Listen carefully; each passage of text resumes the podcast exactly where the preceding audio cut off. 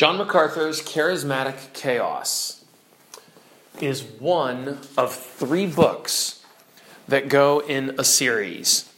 John MacArthur's Charismatic Chaos was published in 1992, and it is a second edition from a book that he did in 1978, the year that I was born. This book is followed by Christianity in Crisis, which was done in 2009. This is by a different author, Hank Hanegraaff. And then the third book in this series is Strange Fire by John MacArthur. All three of these books deal with the charismatic issue in the church today. Strange Fire is 300 pages. Christianity in Crisis is 400, and Charismatic Chaos is 450. So if you follow that, we've got 300, 400, and 415 actually.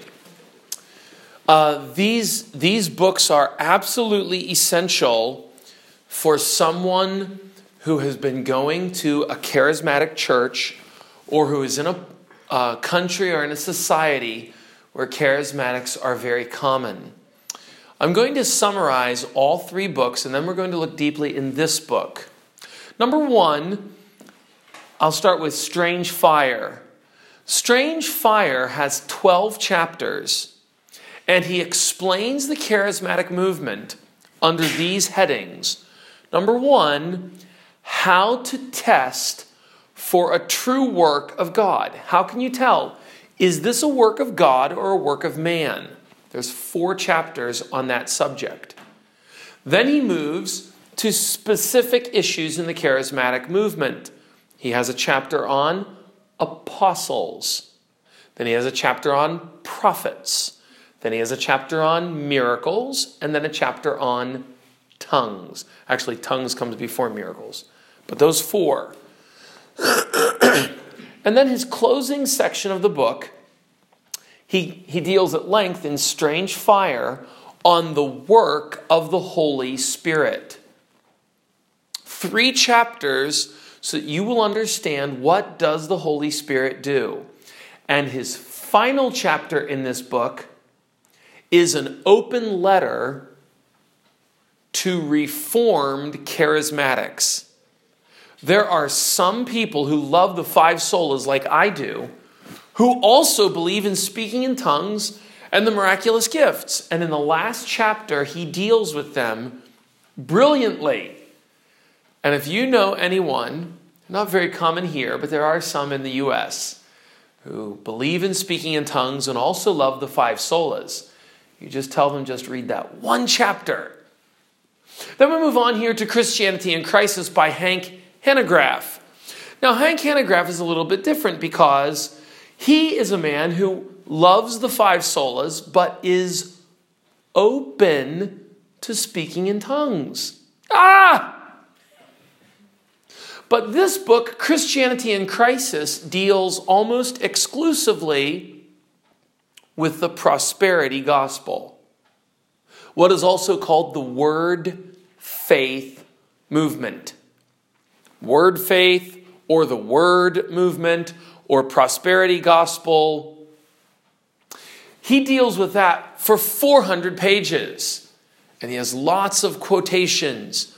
His book is broken up on these lines. Number one, he opens up by explaining what do they teach. And then he has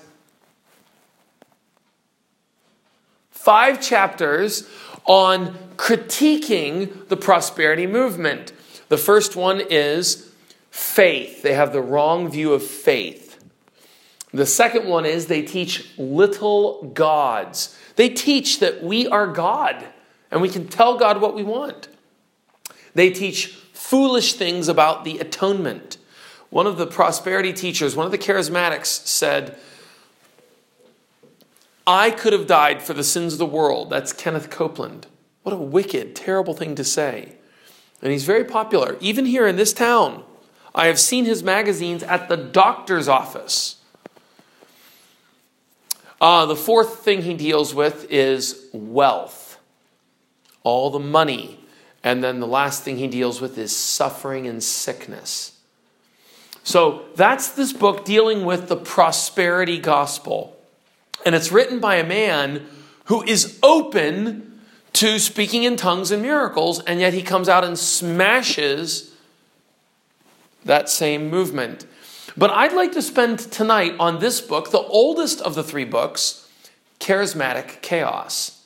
It's longer than Strange Fire, and I think it's better than Strange Fire. And here's why it's better it's longer and it covers more topics. So let's see them right here. I've given you some thorough notes. As you look on page 30 in your notes, I've reproduced in these notes most of his table of contents. He has a three, or is it four? It's a four page, maybe, table of contents. One, two, three.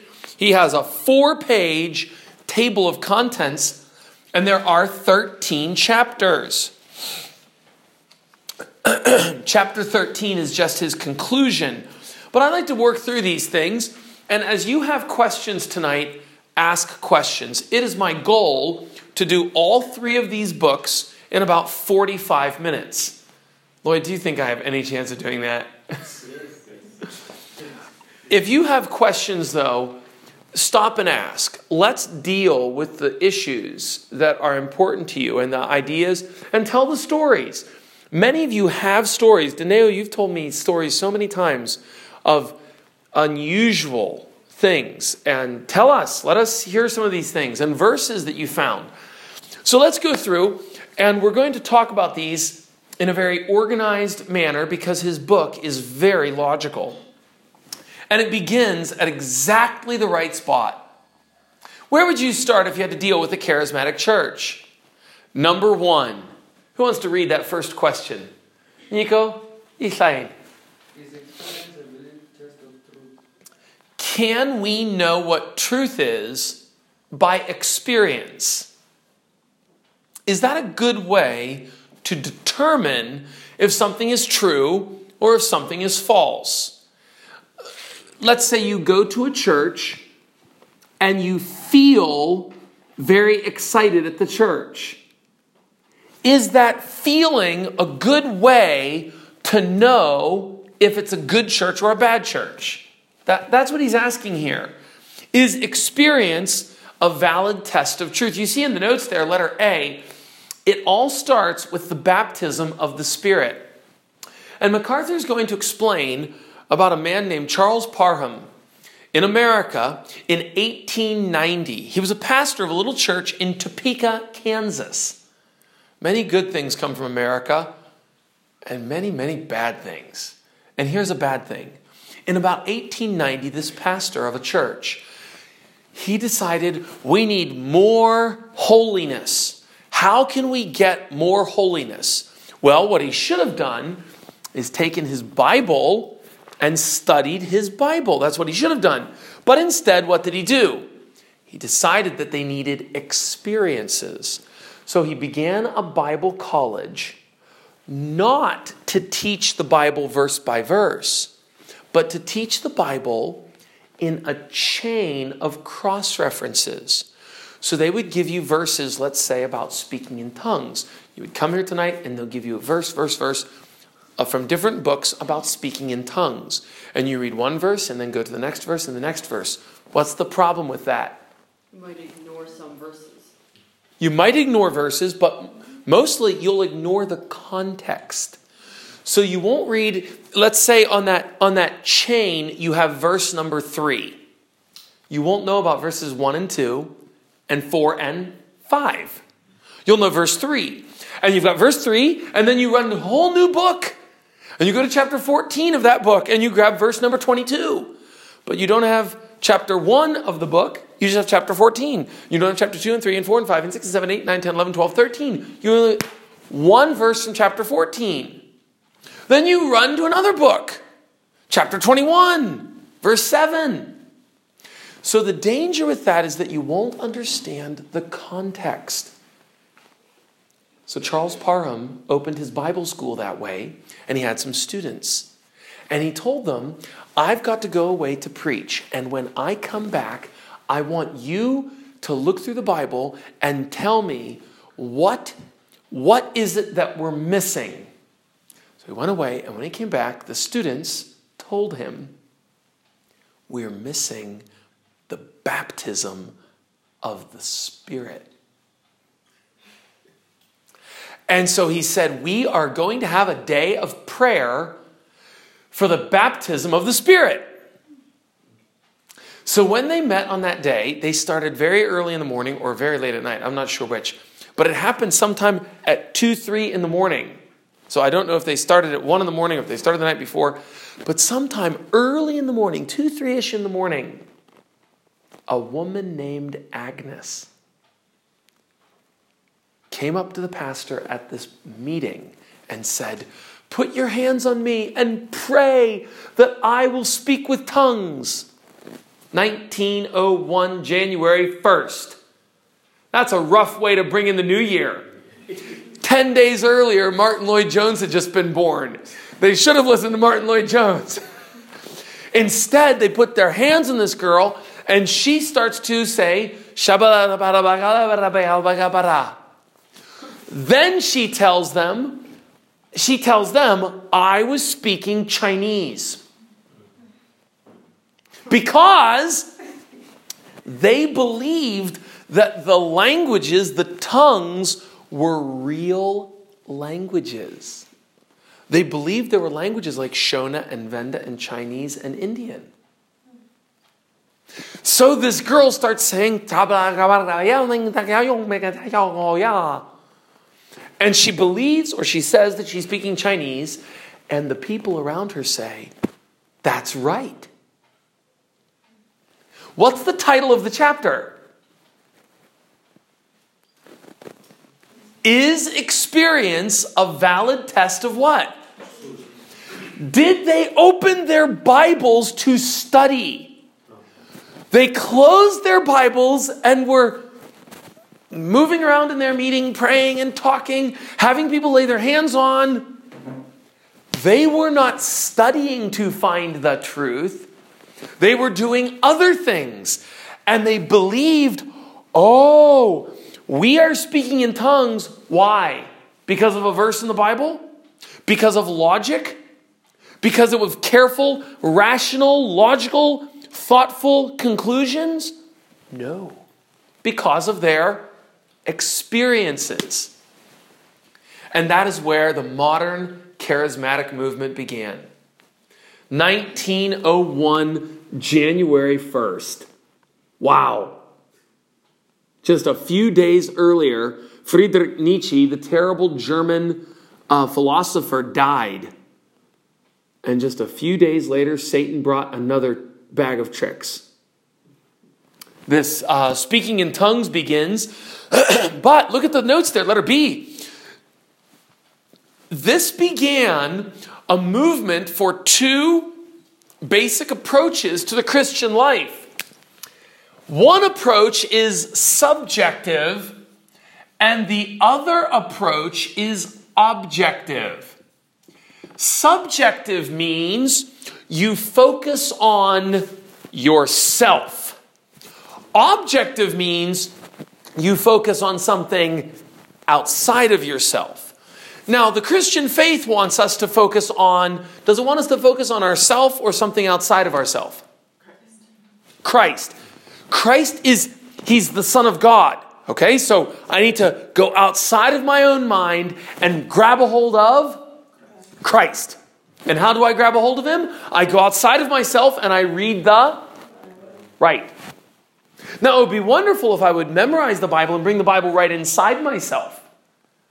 But when you first come to the Bible, the Bible's outside of you, Christ is outside of you. We need to have what kind of Christianity?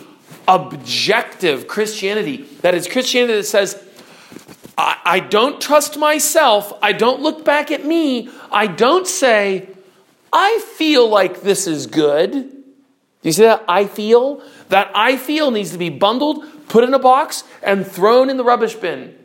We don't need that I feel. We need the Christ says. That's objective. But there began this movement for a subjective element within biblical Christianity, and it was built on this word right here subsequence. Subsequence. Subsequence is the doctrine that you are baptized by the Spirit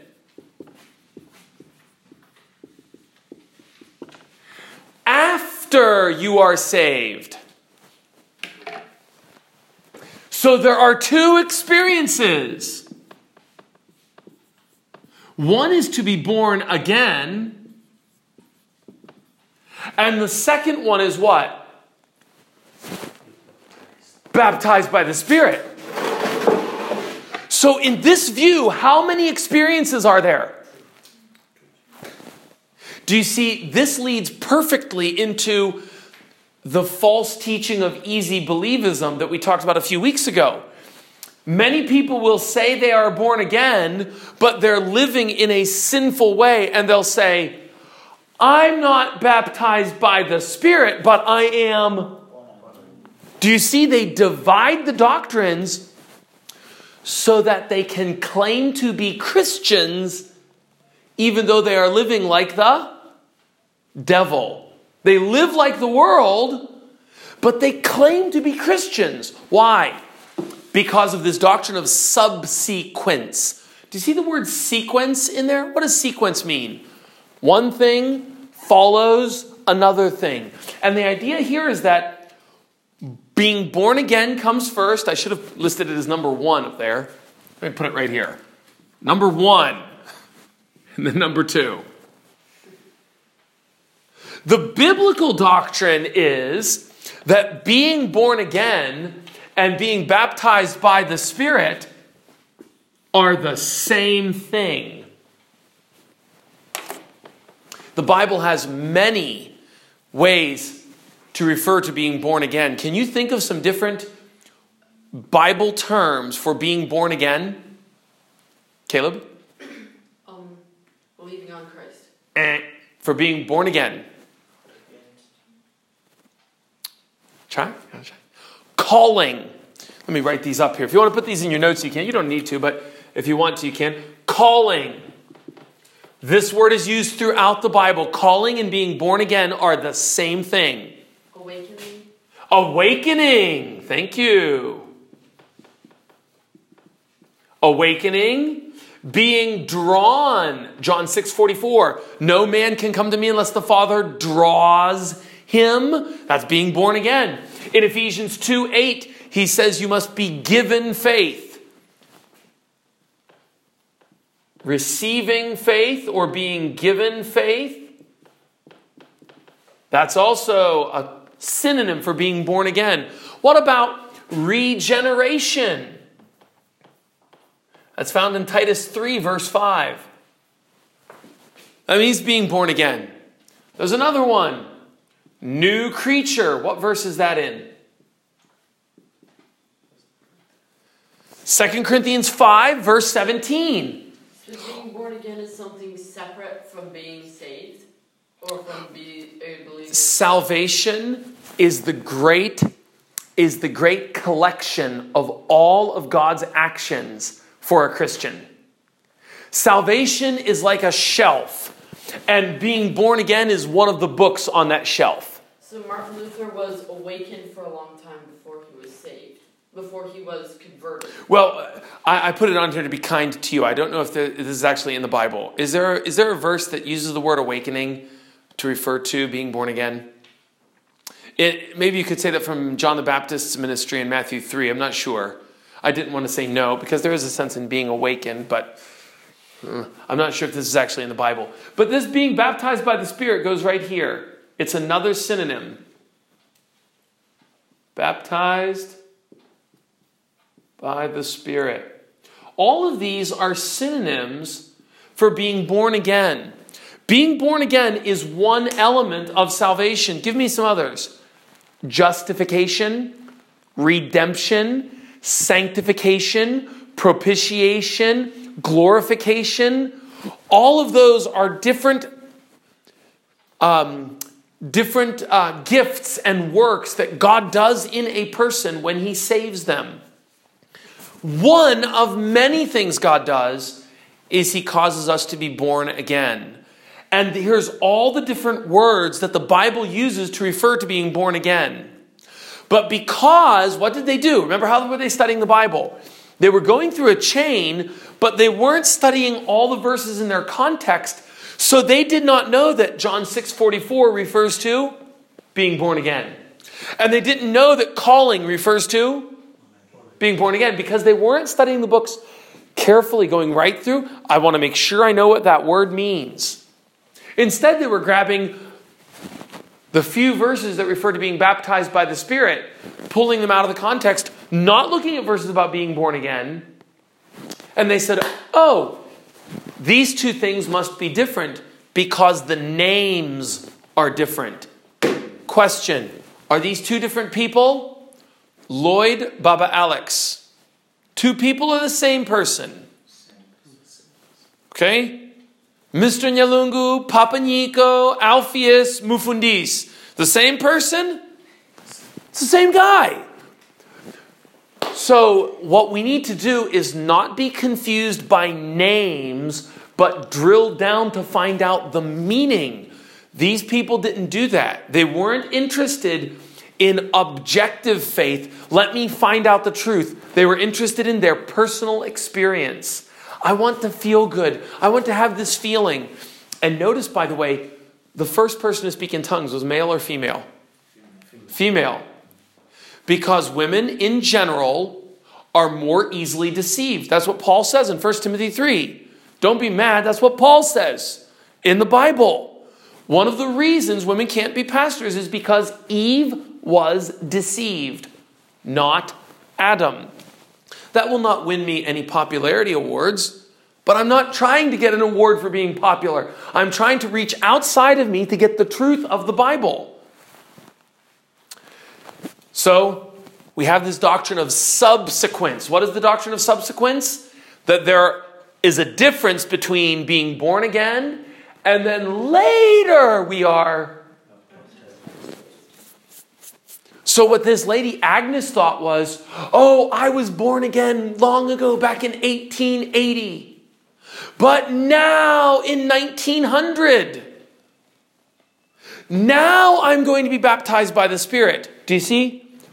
Long ago, I was born again, but now I want to be baptized. What have they got? How many actions? Two. But the Bible says actually it's one. If you were born again in 1880, then you were baptized in the Spirit in 1880. Now, perhaps you haven't been baptized physically, but remember, we're not going to be tricked by names. Being baptized in water and being baptized by the Spirit, azufani. Okay, so we move on in MacArthur's excellent book and go to chapter 2. Does God still give revelation? Oh, this is an excellent chapter. MacArthur does it just right. Chapter number one don't judge a prophet by how he makes you feel. Most people judge a prophet or a pastor or a church by whether or not the pastor is funny, whether he's handsome, whether he says things that make us feel good. And so he deals, first of all, is that a good way to test? His answer is no.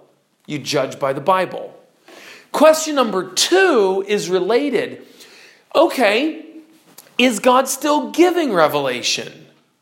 Now, in this, let me just let me just uh, read to you a section from this book, The Strange, Strange Fire. Um, this is a this is a man who has a PhD who's going to write this. Suppose you have the message, praise the Lord for his mercy endures forever, and you remove the vowels. So you have, praise the Lord for his mercy endures forever. Okay? So you've got the praise the Lord for his mercy endures forever. And you take out the vowels, and now he's writing this. I, can't believe the man puts this in print. To the Lord for his messengers. This may seem a bit strange. A bit? Not a bit. This is crazy. Let's keep going. But when we remember that Hebrew is written without most vowels, we can imagine. We can imagine how we could become very smooth. Now, remove the spaces and begin with the first letter. Mix up the word, the letters until they are completely out of order. And the result is P T R R M N S V V R H D R H H H F S C R. Now add an A after each consonant and break it up into arbitrary bits. Patararama nasavarra dahara dafarara salafa sakarara. You're laughing, and this man published this. And he has a PhD in a very influential school in America. And this man believes in the five solas and has been to South Africa to preach. This is rubbish. he goes on. I think that is indistinguishable from modern tongues. I agree. I agree. It's rubbish, and that's what modern tongues is. Now, listen, he keeps going. Certainly, it is very similar to some I have, have heard. The important point is that there is a message if you only know the code. He is defending that. Praise the Lord for his mercy and yours. Take out the vowels. Mix up the letters. Then put in an A. Pafazara, barabara, dahar, karara. And that really is an intelligent sentence. The, the man put that in print. He should be ashamed of this. It appears then that tongues may actually have a message, just like a computer program. Even though no one speaks the language of a computer program, that is ridiculous. What he's saying is, we don't need our ration. He's trying to defend that rationally. There's nothing rational to that. Imagine someone saying, Take your Bible, take out all the A, E, O, U, mix up all the letters, and then add in the A's again, and here's your Bible. You will have nothing. It is absolutely insane. It's childish. I can't believe that ever got printed by a man who, outside of that ridiculous line, is actually a good man who has written some good books. That particular book, I. Wait, was that John MacArthur? John MacArthur never wrote that. John MacArthur recorded that. And he hid the man's name in the footnotes in the back. But I know his name. I'm not telling you. The point is, section number two is Does God still give revelation? Now, if this man is right, that we can just mix things up and we can speak, ah, oh, that came from God. Then what we have, and this is what MacArthur argues in chapter 2, if you can come and speak in tongues, then what you're saying is those tongues came from who? From God. Does God give good things or bad things? Are there any errors or mistakes when God gives a message? There's no errors. What do you call words that cannot have an error? What do you call? Think think carefully. Think. What would you call words if they cannot have an error? Perfect. Starts with a B. You call it the Bible. So you're with me. Now, if you say God is giving the gift of tongues, shabalala, shabalala, and you say that the shabalala, shabalala came from who? And you say that it's a gift from God, then it is a gift that cannot have any. If it cannot have errors and its words, what should you do with it?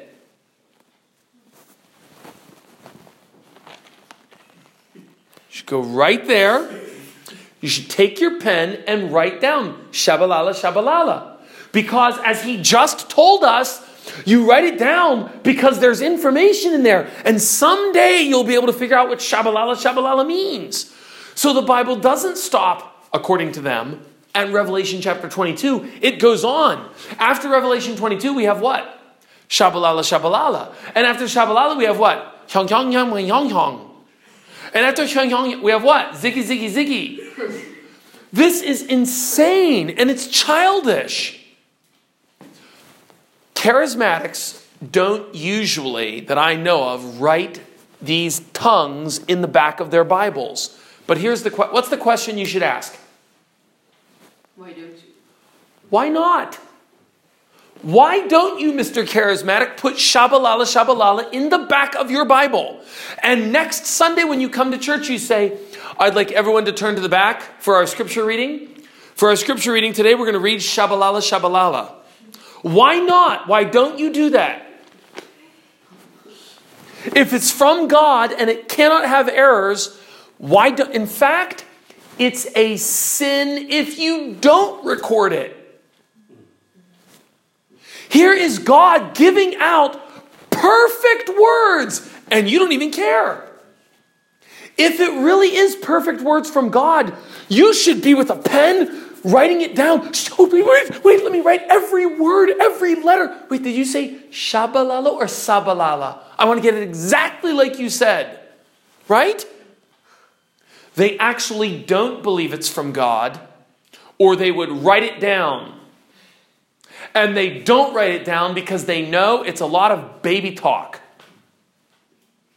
And that's what MacArthur deals with in chapter number two. His question is Is God still giving revelation? And his conclusion is if God is still giving revelation, then you should be writing that down. But what's going to happen? What's the result if God is giving new revelation? What will happen to the church? What will happen to a group of Christians if God is giving new revelation? What will happen to that group of Christians?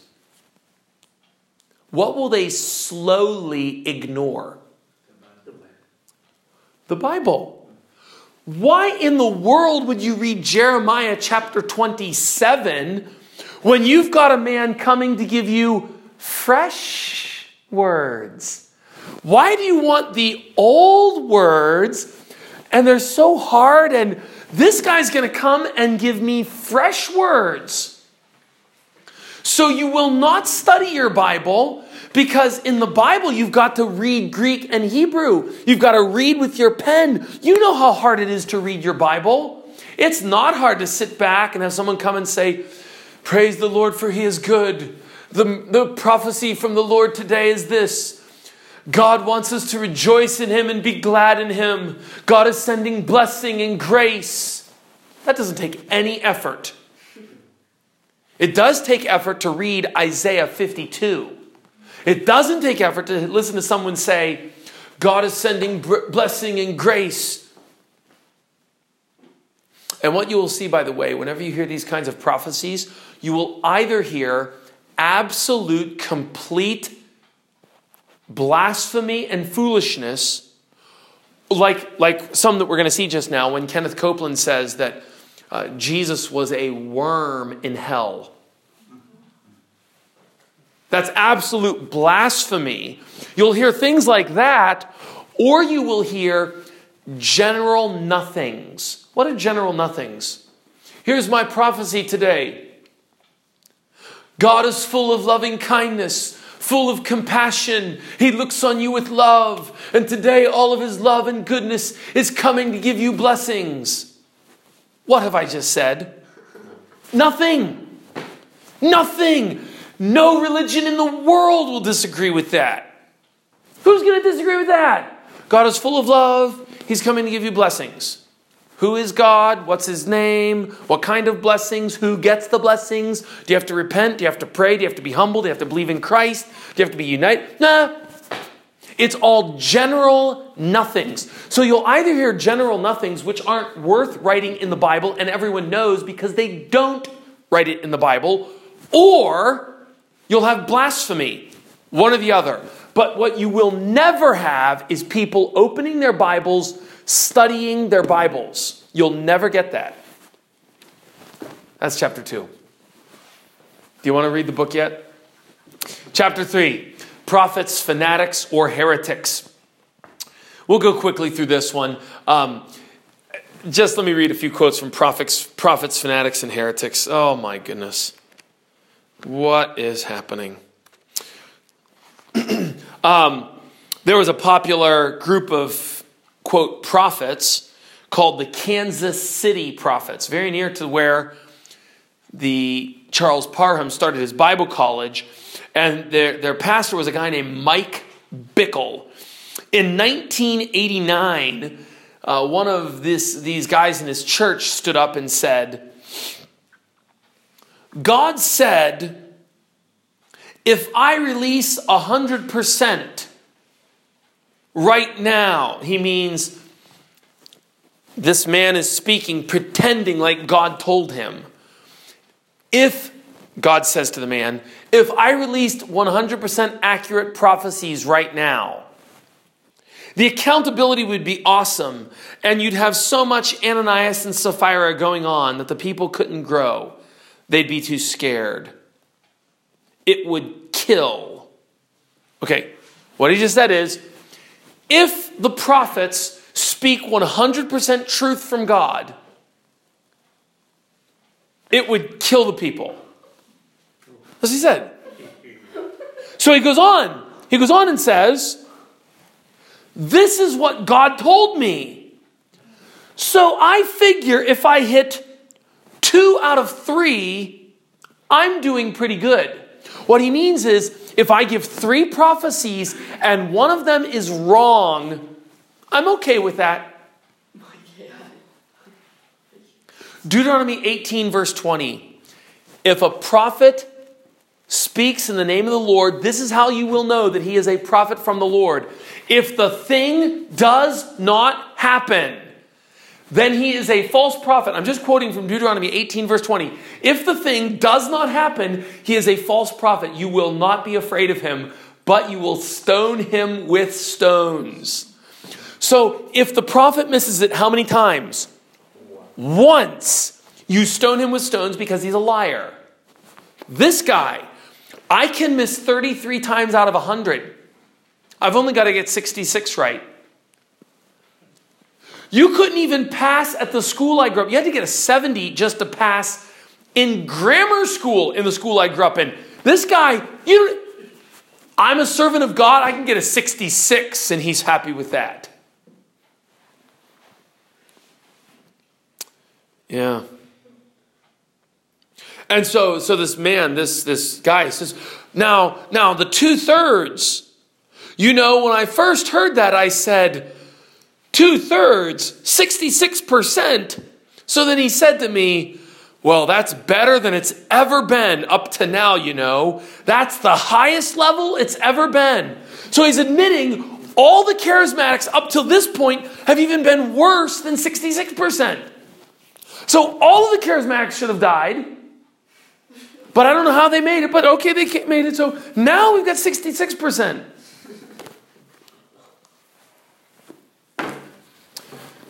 Charismatics have a teaching on prophecy that there's two kinds of prophet.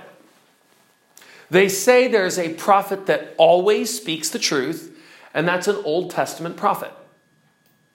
And then they say there's a New Testament prophet who sometimes speaks the truth.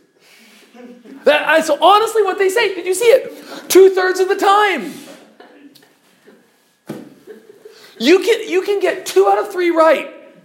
Imagine if you know with a gun, you, sh- you put the gun to your head and pull the trigger. Well, there's, there's only 33% chance it'll kill me. Who's going to do? So the charismatics argue this way, and Wayne Grudem argues this way.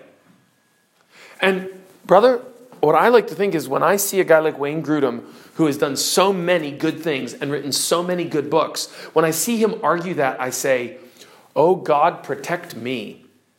Because that's a good man doing good things, writing good books, who holds to this view that Old Testament prophets had to speak the truth completely, New Testament prophets Eh, some days are good, some days are bad. If the words are coming from God, why is there ever a mistake? Well, you know the answer. Because the words aren't coming from God, it's entirely subjective. It's not what? It's not objective. They're not going out of themselves to grab the Bible. They're looking in. How do I feel? Oh, I really feel. I have this I have this feeling like something's in me, something's speaking to me. It must be God. But they can't test that feeling. How do you test your feelings? You need to go out of you to the Bible. But this new view of prophets is no, no, you don't need the out. No, no, just, just inside. Look inside of you. Don't you think Judas looked inside of himself and he thought, I, I feel pretty good about this. I feel good about following Jesus. Three years in, I don't feel good about following Jesus. Was was Judas following a, a dependable guide when he chose to follow his feelings and sell Jesus Christ?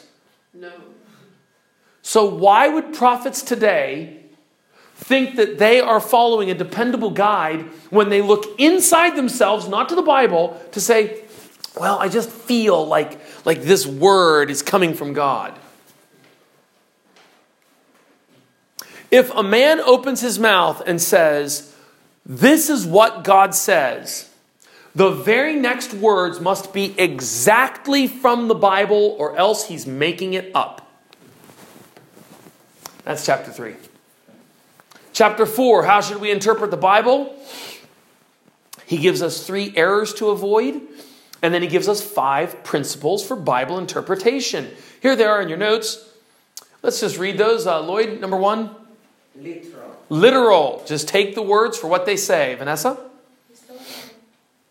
Historical. Look at the history. What was happening? Who was David? When did he live? What was he doing? Danelle? Grammatical. Follow the grammar. What's the subject? What's the verb? You say, I don't even know what those words mean. That's why pastors need to study carefully.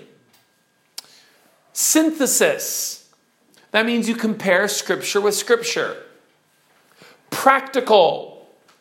You see if this will lead to godliness and holiness, or you see if this will lead to sin.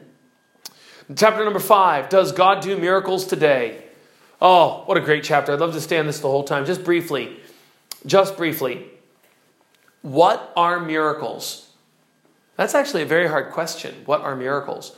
Miracles are unusual displays of God's power. And in the Bible, miracles are always given to show that there is a prophet from God who's coming. So, I've shown you this before, but maybe this will be new. Do you remember the three miracle periods? I think I got this first from Charismatic Chaos. But I've now used it over and over. The three miracle periods. Who's the first one? Moses.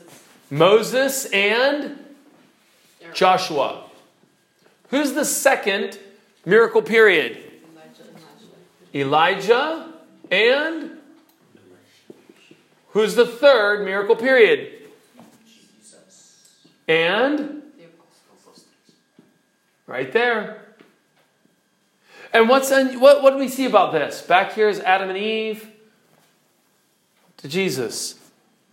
Well, what is unusual about this? Moses and Joshua come out here after several thousand years. Elijah and Elisha come here after several hundred years. Jesus and the apostles come out here after hundreds of years. So there's so many people that live and die without ever seeing what? Miracles. When Moses and Joshua were here, it's about 40 years with about 20 or 30 miracles. When Elijah and Elisha are here, it's about 40 years with about 40 miracles. Maybe 30 or so, maybe 40. When Jesus and the apostles are here, it's about 30 years with how many miracles? Many. So here it's about 40 years, about 40 years, and about 30 years. The earth has been around for 6,000 years. And we have how many? 80, 110, a little over 100 years when there's been miracles on the earth. And we have churches today that are built, they build their whole ministry off of, oh, miracles, miracles. What about all the people here who saw no miracles? Most of the prophets who have lived in the entire history of the world never did or saw miracles. Yes, there are a few other miracles, like Daniel. Remember Daniel in the lion's den? Okay, there's, there's one out there. And uh, there's, uh, what, what's the other one back here? It's, Um, oh, there's another one back in here. But they're not very common. There's one or two. Oh, Samson. Samson, right here at the judges. Samson, you the strong man? But in general, there are not miracles. Some people think there's miracles on every page. There aren't. There are hundreds of years with no miracles. That is an excellent chapter, uh, chapter 5. And he also explains that miracles are given to prove that a certain prophet is speaking on behalf of God. That's why we have miracles. That's what they're there for. And then he, he compares another thing. Compare the miracles of Jesus' day and the miracles of today. Jesus just walks down a road. He sees beggars. Stand up. They stand up. Does any charismatic pastor just walk down? He's going to Checkers. He sees a guy sitting there blind playing the piano. You know that man up here by Checkers? This town has 50 charismatic churches. And half of those people think they can do miracles and they walk by that same guy and they walk right by him to buy their bread. Why don't they stand him up? Because they can't do what's in the Bible. Chapter 6. Chapter 6. What is behind the third wave and where is it going? Let's understand the third wave. Charismatic history has three waves. Number one is Pentecostalism. Good job. How did you know that? Pentecostalism. Pentecostalism emphasizes subsequence. This is not your notes. If you want to write it down, you can. Can you see that, or should I use the black one? Is the black one better? Or should I use this one here? Can you see that nicely? Pentecostalism emphasizes subsequence. What is subsequence? Baptism of the Spirit is separate from born again. Right. Pentecostalism says we speak in tongues to prove that we've been baptized. That's Pentecostalism 1900. Then, 60 years later, in 1960, we have the charismatic movement. What is the charismatic movement? If Pentecostalism is tongues subsequence, what is the charismatic movement? Now, Pentecostal is the name of a church. There are churches that call themselves Pentecostal. They'll even put it on the sign of their church. But in 1960, the speaking in tongues went out of the Pentecostal church and went into the Episcopalian church. Now it's got Pentecostal and it's jumped. And it's in how many churches?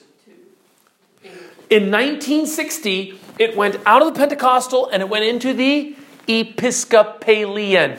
Very soon, then, after getting into the Episcopalian, it went to the Catholic. Very soon after the Catholic, it went where? Methodist. Why? Because those are the ones, those churches in America were the ones that didn't use their Bibles more than any other. so the charismatic movement now has speaking in tongues in Pentecostalism, in Pentecostal churches, and Catholic churches, and Methodist churches, and Episcopalian churches, and then Baptist, and Presbyterian, and almost all the churches. In this one, the speaking in tongues stayed in one church, one denomination. But in this movement, it went to all the denominations. So, what we had was people started getting together who liked to speak in tongues, even if they didn't believe the same thing about the Bible. For example, the Pentecostals baptize in water, the Methodists take a cup and put some drops on your forehead. But at 1960, they have the Methodists and the Pentecostals get together. And then the Catholics, the Catholics don't even believe the five solas. We don't care. Do you speak in tongues? Come, come. So they put all their, their, their beliefs, their doctrine, they put it at the door and they came in and shabalala, shabalala, shabalala. And then out, out they go. That's called ecumenism. Ecumenism. So we have, first of all, the Pentecostal church. That's the first wave, right here. First wave. Speaking in tongues, but if you want to speak in tongues, you have to go to their church. Pentecostal. But 60 years later, all these guys said, hey, hey, we're in America. In America, we're free. I want to speak in tongues. I'm not going to your church. I want to speak in tongues in my church. So they all start speaking in tongues. And then people say, if we're all speaking in tongues, let's all get together. Let's break down the walls. Let's have a church conference. And I know we don't believe the five solas and you know, the Bible has some errors and, you know, there's no real hell. And, you know, we all believe different things, but as you know, Mosa. So they all get together in 1960, and that's called ecumenism. That is the second wave. 1980.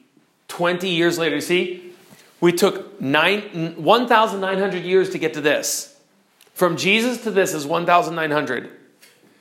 Then we've got 60 years to get to that, and then only 20 years to get to the third wave. And the fourth wave starts about five years later. Here's the third wave, and the third wave is signs and wonders. It was started by a man named John Wimber who taught in seminary, and of course, he has a doctorate. Don't trust people just because they have a doctorate. Most people who have doctorates can't explain even two verses of the Bible.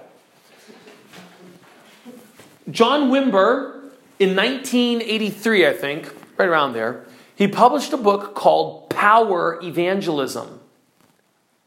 In this book called Power Evangelism, he taught you can't really evangelize unless you come with Power.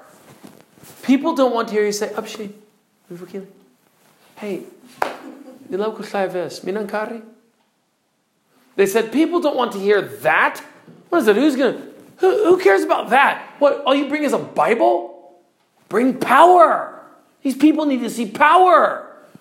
And so he argued in that book, Power Evangelism, that we will never see people being converted until we come with miracles. So, this is called the third wave. The third wave says not only do we speak in tongues, but now I want to see a big show. Show me people falling on the ground. Show me people getting up from the dead. Show me wheelchairs falling over. Can you see how we got to where we are today? Because after the third wave, I'm just going to keep skipping here in the book. Um, when you skip down to chapter, skip over to page 31. Page 31, number 12. Page 31, number 12. Does God promise health and wealth? Now, MacArthur wrote this book in 92, and this book, these two books come out much later Strange Fire and Christianity in Crisis, and they really clarify things, and they're very helpful in that regard um, these, these final two books. So I would, I would encourage you to I would encourage you to break things. Excuse me just a minute here.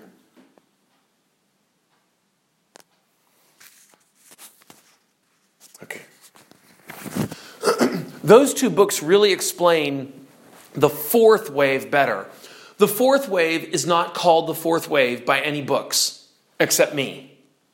That's the title that I've given to it because we see here the first wave is speaking in tongues. The second wave is all the denominations, it goes to all the churches. The third wave adds the miracles. The fourth wave is what I'm, I'm calling the fourth wave, is from about 1990 onward. And that is prosperity.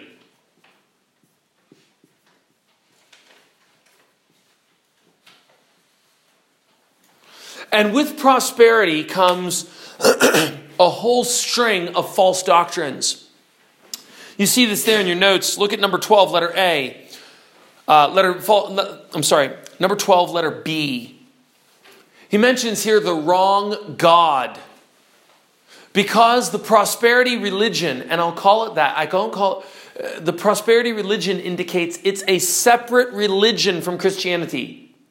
They're not Christian brothers who I say, oh, she's a Christian, but she dis- disagrees with me. No, that one's a Muslim, that one's a Buddhist, that one's a Hindu, and that one's a prosperity. That's it's not a Christian. You might have a Bible, but it's not the same religion, just like Catholic is not the same religion. You've got a different religion.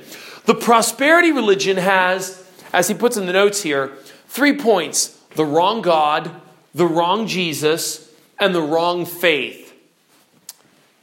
I wrote a thesis on this. Maybe I should publish it someday. I was looking at it again and thought, I need to add to this and publish it because outside of this book, I really don't know of any books that really smack the prosperity gospel.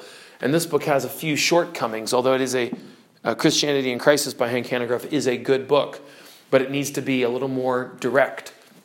Um, but this fourth wave of prosperity, it begins with the teaching that we are all gods. Have you ever heard a pastor on TV or in person ever say, You are God because God gave you his image, he created us in his image, and because we are in his image, cattle have cattle and dogs have dogs. But God, when God has a son, what do you call that? You call it a little God. Have you, have you ever heard that kind of teaching? Who's heard it? Put your hand up so I can see. Okay? I have heard it. I've heard pastors teach it. And I asked a pastor in Elim, by the way, a Tonga guy, in Tonga, I asked, hey, mi doon sa ini? Oh, yeah, he doon sa ritrashkwembo. Okay, good, good. Uh, Shana mi doon sa shikwembelishin songo? Ah, mi ini. Like, hihina, hi hitumblish wile, he shifani, he shifani sa shashkwembo. So she wala says, he kuba hina shifani sa shashkwembo, and then, ha, Si kwembelishin songo. Ai skwembelish school, maar skwembelishin songo. He said, yeah, yeah, yeah, he done this and this. And I said it in a way that he would not think I'm attacking it. But I, do you, do you teach this? Yes, I do. I teach this, that we are little gods. This is very common. It's on the TV. It's in books. Pastors, if you say it the way I did just now, pastors will commonly say yes. Have you ever asked a pastor that? Have you ever heard pastors say yes, they teach that? Yeah. I have had more than one pastor tell me, oh, yes, we teach that. In fact, I had a man, I met with a man one time when I was evangelizing once. He said, he said, oh, my pastor not only teaches that, he teaches that we must love money. I said, we must love money. Yes, if you don't love money, you're sinning. Yeah.